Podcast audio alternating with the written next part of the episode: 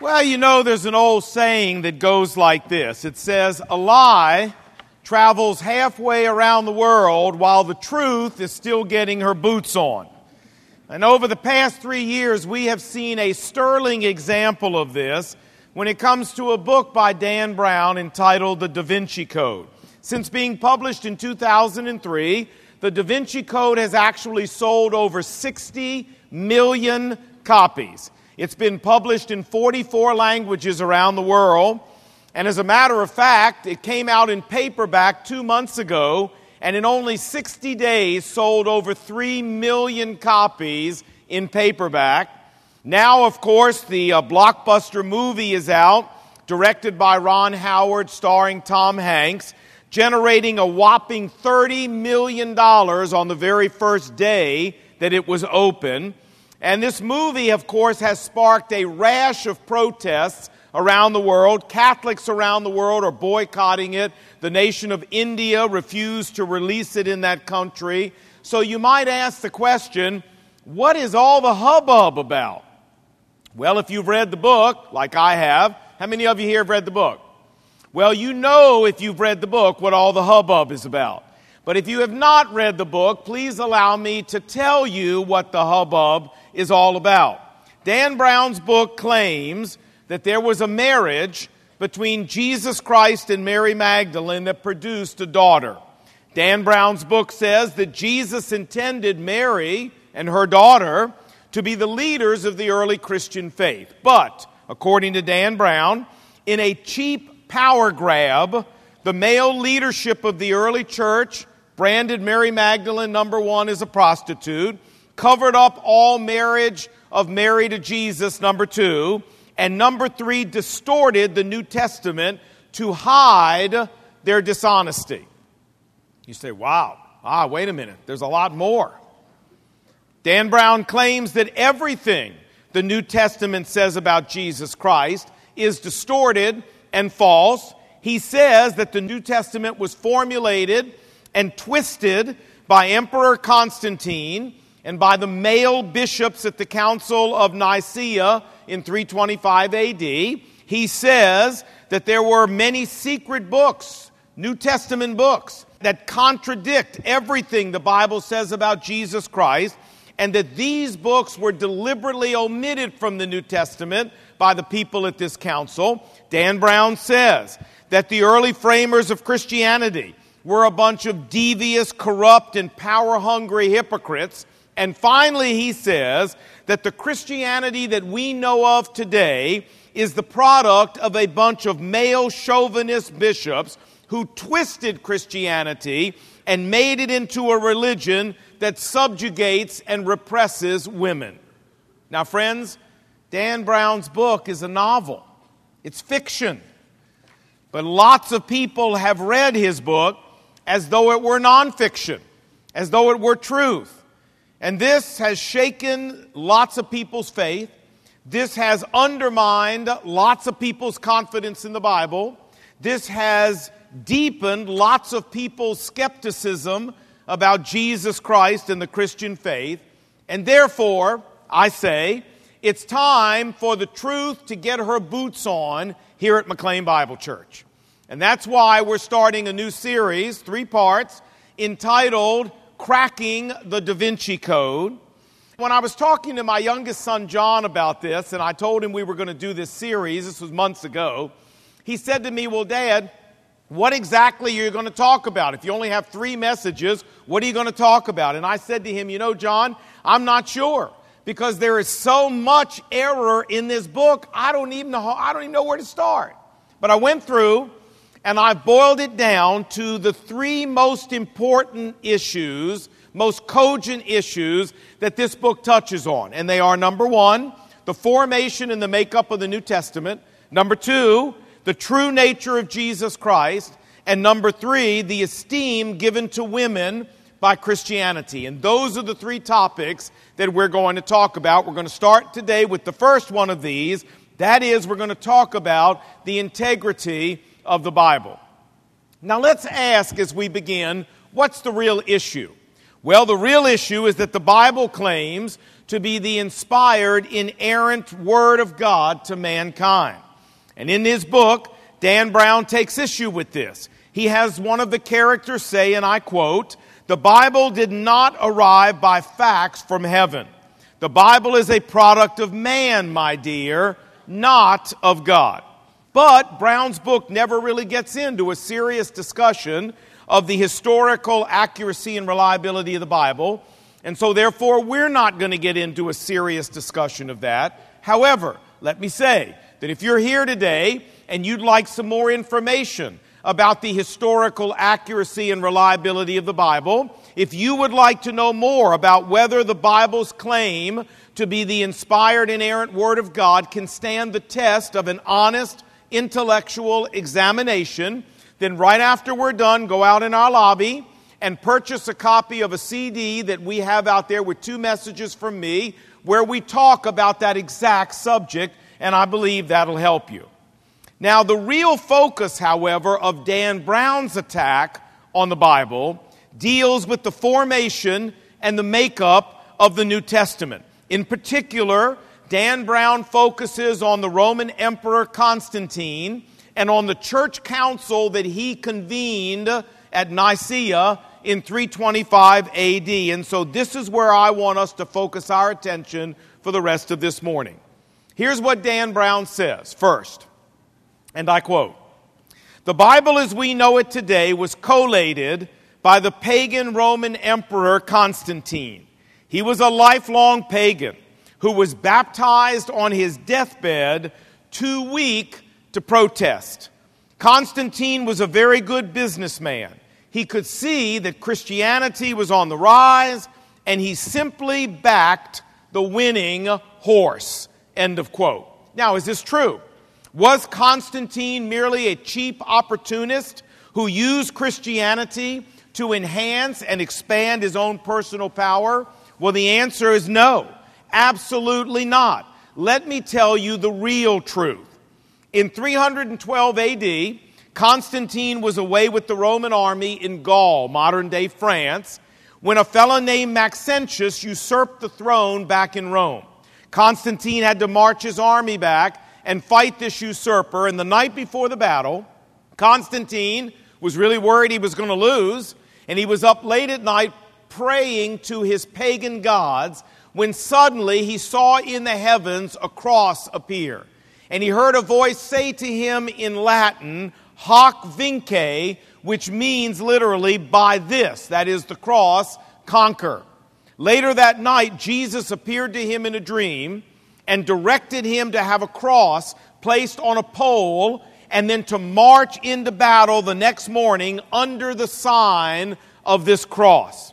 Now, this account is given to us by Eusebius, the church historian, who says that Emperor Constantine told him this story personally. The story is also recorded by two non Christian Roman historians. And if you really care about the name, come see me after the service. I'll give you their name. You don't care. But trust me, non Christian historians record the same story. Well, Constantine did all of this, and he won the battle against overwhelming odds. And as soon as this was done, he immediately declared himself a follower of Jesus Christ. He immediately changed the symbol of the Roman Empire from an eagle to a cross. He erected a statue of himself in Rome, holding the cross up high with the inscription under the statue by this sign, meaning the cross, I delivered this city. And friends, the date of this was 312 AD. Constantine was not on his deathbed, too weak to protest, like Dan Brown says. As a matter of fact, he ruled the Roman Empire for another 25 years. After this victory in 312, Constantine became a proactive champion of Christianity. He ended all persecution of Christians in the Roman Empire. He became a friend of all the Christian bishops and would often call them together for church councils, which he himself attended. He erased all the pagan symbols from the city of Rome, Zeus and Apollo, all those people. He paid for churches to be built all through the Roman Empire. He declared Sunday to be a day of worship throughout the Roman Empire. He attended church in Rome every single Sunday and would stand during the entire service out of humility for what God had done for him. He led a Bible study weekly in the palace with his palace guard. He was the teacher. He gave his sons a Christian education. And his mother, a lady named Helena, who was actually a follower of Jesus before him and no doubt prayed him into the kingdom of God. Queen Helena asked her son in 325, right after the Council of Nicaea, if she could go on a pilgrimage to the Holy Land and see all these great sites that she'd been reading about in the Bible. And, um, I mean, what are you going to do? You can't tell your mama no. I mean, you know. So he said, okay, mom, you can go. But he said, I'm a little worried about your safety. And so I'm going to send along the whole 10th Roman Legion with you. And so this woman marched through the Holy Land with 6,000 soldiers with her. And everywhere she went, she asked, Where did this happen? Where did that happen? Where did Jesus do this? And wherever the locals pointed out to her, she left a contingent of the Roman army there and said, Build a church here, build a church here, build a church there.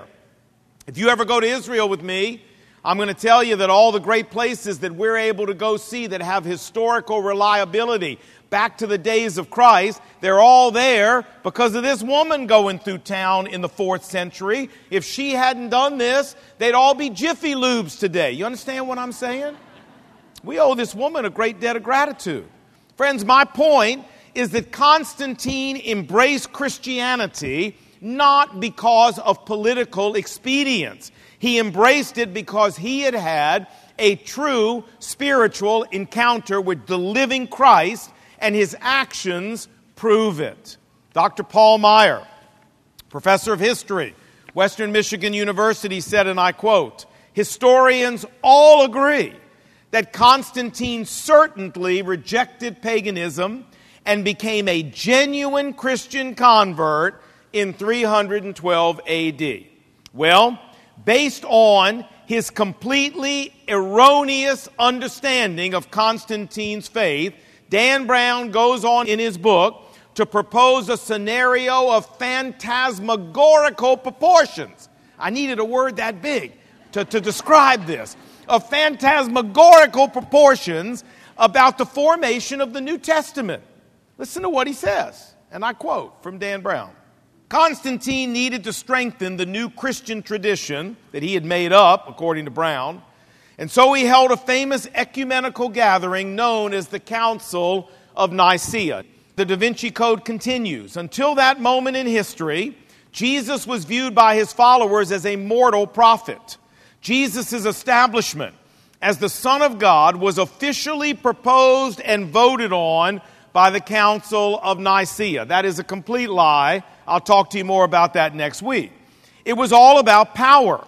In an underhanded political maneuver, Constantine took advantage of Christ's substantial influence and importance to expand his own power. The early church literally stole Jesus from his original followers. Now, we're going to talk more about that next week, about the true nature of Christ. But Brown goes on to expand his theory of how Constantine's plan influenced the formation of the New Testament. Listen to what he says. He says, Because Constantine upgraded Jesus' status to divine almost four centuries after Jesus' death, thousands of documents already existed chronicling Jesus' life as a mere mortal. Now, that's an absolute lie. So, Constantine commissioned and financed a new Bible which omitted those gospels that spoke of Christ's human traits and embellished those gospels that made Jesus look godlike. These earlier gospels were outlawed, gathered up, and burned.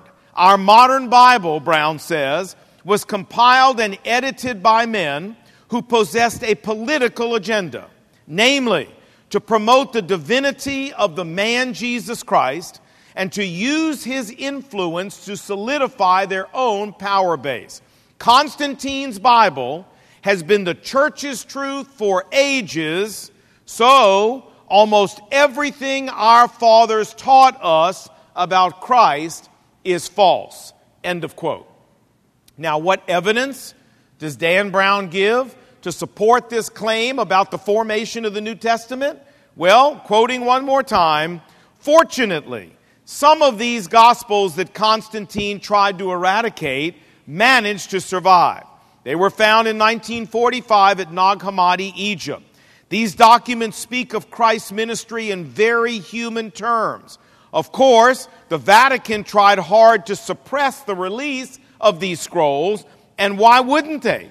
The scrolls highlight glaring discrepancies and fabrications in the Bible's presentation of Jesus Christ. Now, folks, here are the questions, therefore, we have to answer today as we draw to a close. Number one, did the Council of Nicaea in 325 AD decide the makeup of the New Testament, or were the contents of the New Testament settled long before then? Question number two Do these scrolls found at Nag Hammadi, commonly called the Gnostic Gospels, do they represent a truer account of who Jesus really is? And why were they omitted from the New Testament? And finally, number three, on what basis did the early church decide which books went into the New Testament and which books didn't? Question number one here we go. Did the Council of Nicaea really decide what the contents of the New Testament are? Well, the answer is no, no, most emphatically no. The formation of the New Testament had taken place long before, centuries before, the Council of Nicaea in 325 AD ever met. Here is the evidence.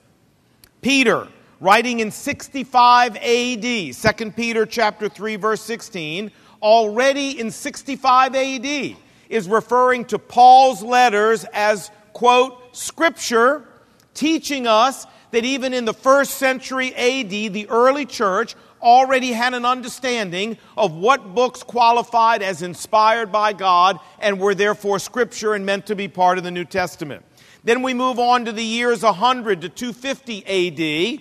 This is, as you know, two centuries or so before the Council of Nicaea. And we find the writings of the early church fathers, men like Polycarp, Papias, Irenaeus, Tertullian, Eusebius, and we find lists in every one of their writings of the books that were considered to be in the New Testament in the first, the second century, the third century, and these lists are identical to the New Testament that you and I have in our Bible today.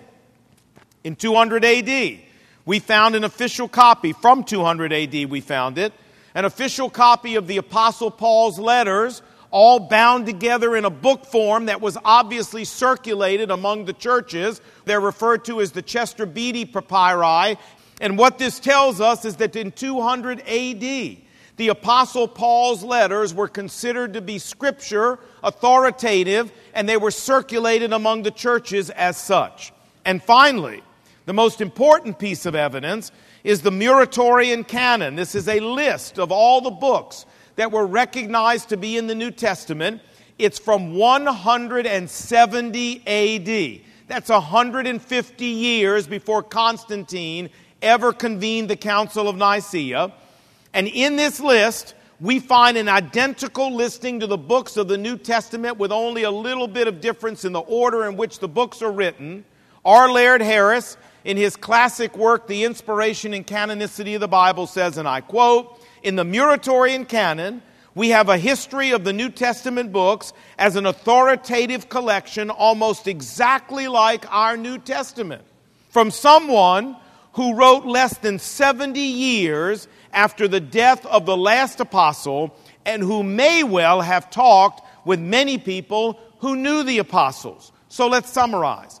Emperor Constantine did not commission and finance a new Bible at the Council of Nicaea, like Dan Brown says. On the contrary, by the time the Council of Nicaea rolled around in 325 AD, friends, the makeup of the New Testament was a long established conclusion at that point. And besides, we know from history that the Council of Nicaea never even discussed the makeup of the New Testament. It was never even on their agenda, and they never even talked about it at this council. I'll talk to you more about that next week.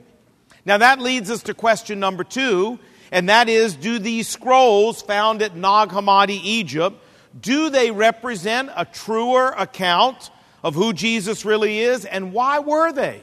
omitted from the New Testament?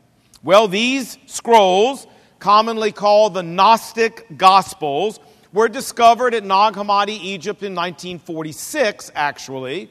And uh, the reason they are called Gnostic scrolls is because they were written by a group of heretics, a sect of heretics called the Gnostics. The name for this sect comes from the Greek word for knowledge, gnosis, beginning with a G. These were a highly secretive sect of people like the Masons who believed that they had been entrusted with secret knowledge from Jesus that nobody else had. These guys had some pretty wacky beliefs. As a matter of fact, they believed that the true God of the universe created two angels who had sex and had a child, and this child became the God of the Old Testament. This was an evil child, and the purpose of this evil God of the Old Testament was to make sure people never got to heaven. And so Jesus had to come and give us this secret knowledge so that the people who were initiated into the Gnostic sect could get to heaven. Now, these Gnostic believers or these Gnostic people, whatever they were, they also wrote some accounts of Jesus' life, Gospels, if you will. And in his book, Dan Brown claims that there were 80 of these Gnostic Gospels that were rejected by the New Testament. Actually, we've only ever found five, not 80. We found five the Gospel of Thomas, the Gospel of Mary, the Gospel of Judas. You may have heard about that if you've been reading the paper much. The National Geographic Association is making a fortune on the Gospel of Judas. They were all found here.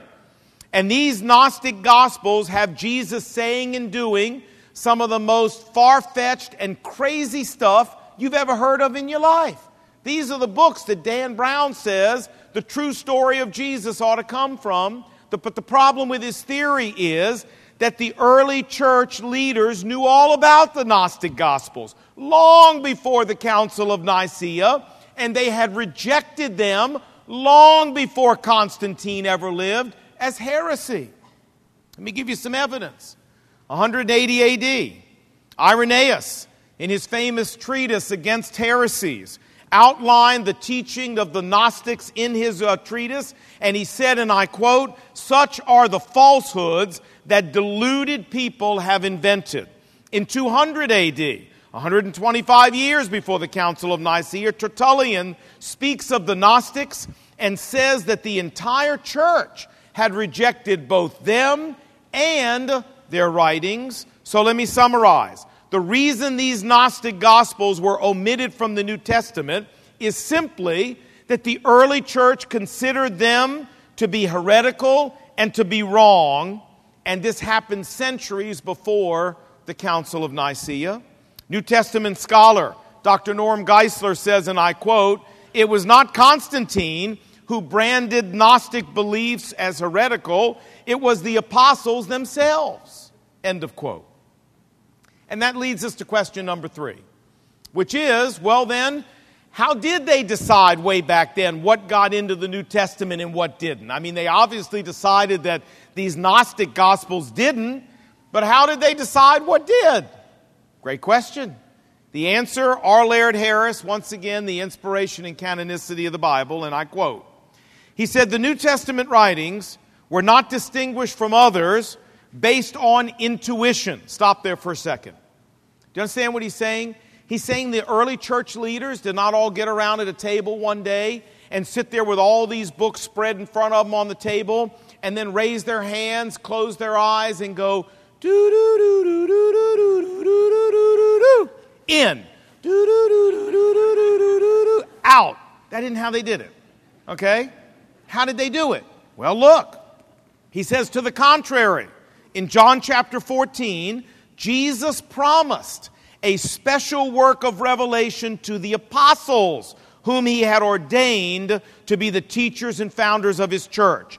The apostles became the spirit ordained and recognized spokesman of God, and the teaching of an apostle was received by the early church and given immediate authority simply because he, the author, was an apostle commissioned of Christ. Harris continues This fully explains, he says, the sudden rise of the New Testament as an authoritative corpus of undoubted authority. In other words, this is why it didn't take centuries for people to decide what went in the New Testament and what didn't. Writings of the apostles were received at once and granted absolute, immediate spiritual authority. So then, to answer our question, the basis used by the early church to decide which books went into the New Testament was apostolic authorship, pure and simple. Did an apostle write this? Did an apostle dictate this? Was an apostle associated with the person who wrote this? That's how they decided. And if an apostle was, and remember, there were no provisions made by Jesus to pass on the office of apostleship. Paul says he was the last one to be the last apostle. One of the requirements of being an apostle is you had to see with your eyes the risen Lord Jesus. And Paul says, 1 Corinthians 15, he was the last person to ever do that here on earth. There were only the apostles that Jesus ordained, ending with Paul, and that was it. And if they wrote something or they dictated something, the church granted it immediate authority, and anything else written that had nothing to do with them, the church rejected from the New Testament. I love what R. Laird Harris says. Dr. Harris says the Lord Jesus did not give us a list of the 27 New Testament books. He did, however, give us a list of the inspired authors Matthew, John, Paul, Peter, James, etc. And friends, this is exactly why the five so called Gnostic Gospels found at Nag Hammadi did not get into the New Testament. It was not because they presented a non divine picture of Jesus that threatened some kind of unscrupulous power grab by Emperor Constantine. They didn't get into the New Testament because they were fraudulent documents written in the second century after the apostles had all died and they were not written by one of the true apostles. Dr. Norm Geisler says the Gnostic writings were not written by apostles, but by men in the second century pretending to use apostolic authority to advance their own teachings. Today, we call this fraud and forgery. End of quote. And again, Dr. Harris, he said, We have no evidence whatever that there were any true writings of the true apostles that the early church ever refused, rejected, or lost. They all got into the New Testament. So, let's summarize. How you doing? Y'all all right out there? A few of you look glazed over. Y'all all right out there? Okay. Let's summarize. Let's conclude. We've examined Dan Brown's theories about the formation and the integrity of the New Testament, and we found that every single one of them are wrong.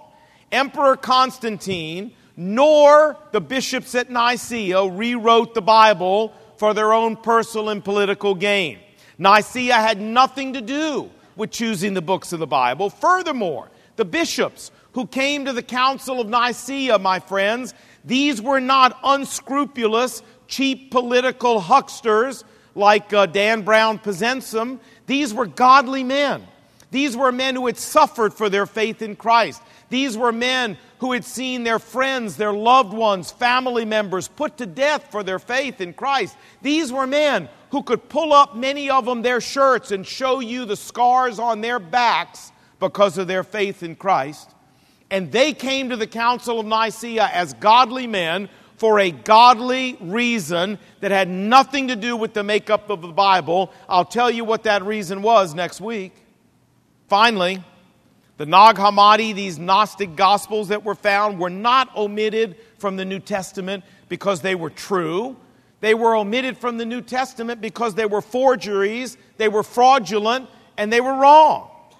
Dr. Darrell Bock, research professor of New Testament, Dallas Theological Seminary, and I quote, he said, We have examined Dan Brown's claims about the New Testament and found them wanting at every point.